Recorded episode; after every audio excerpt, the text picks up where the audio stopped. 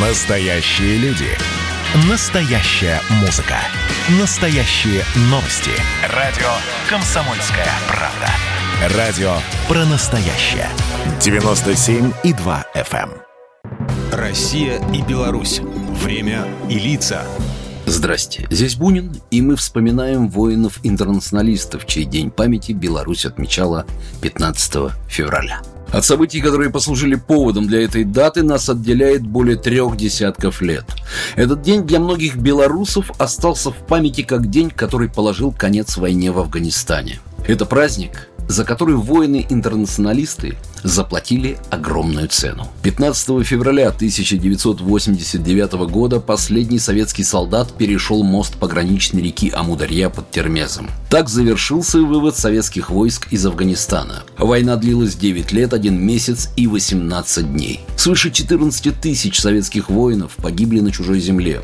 6 тысяч скончались впоследствии от ран и болезней. 300 человек пропали без вести. Это были самые большие потери советской армии со времен Великой Отечественной. Около 30 тысяч белорусов прошли горнило той войны. За 9 лет Беларусь потеряла в Афганистане более 770 человек. Более полутора тысяч получили ранения и увечья. Свыше 700 стали инвалидами. Сегодня в одном только Минске живет более 4 тысяч ветеранов войны в Афганистане. Из них более 200 инвалидов, а также 97 семей, родителей и вдовы погибших воинов-интернационалистов. Для них это день памяти. Но это день памяти и для тех, кто воевал в Испании в 30-х, в Корее в 50-х, во Вьетнаме, Анголе, на Ближнем Востоке.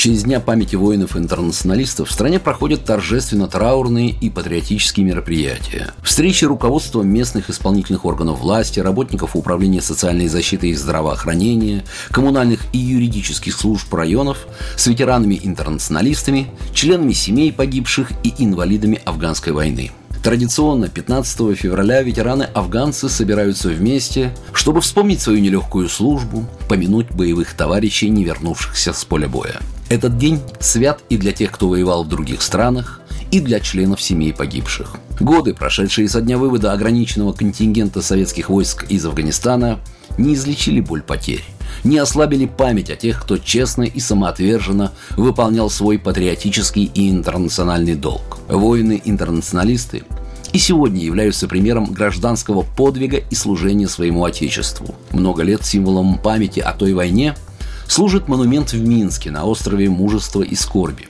Есть памятники и в других белорусских городах, у которых 15 февраля собираются белорусы, чтобы почтить минутой молчания память интернационалистов, не вернувшихся с войн. Программа произведена по заказу телерадиовещательной организации Союзного государства. Россия и Беларусь. Время и лица.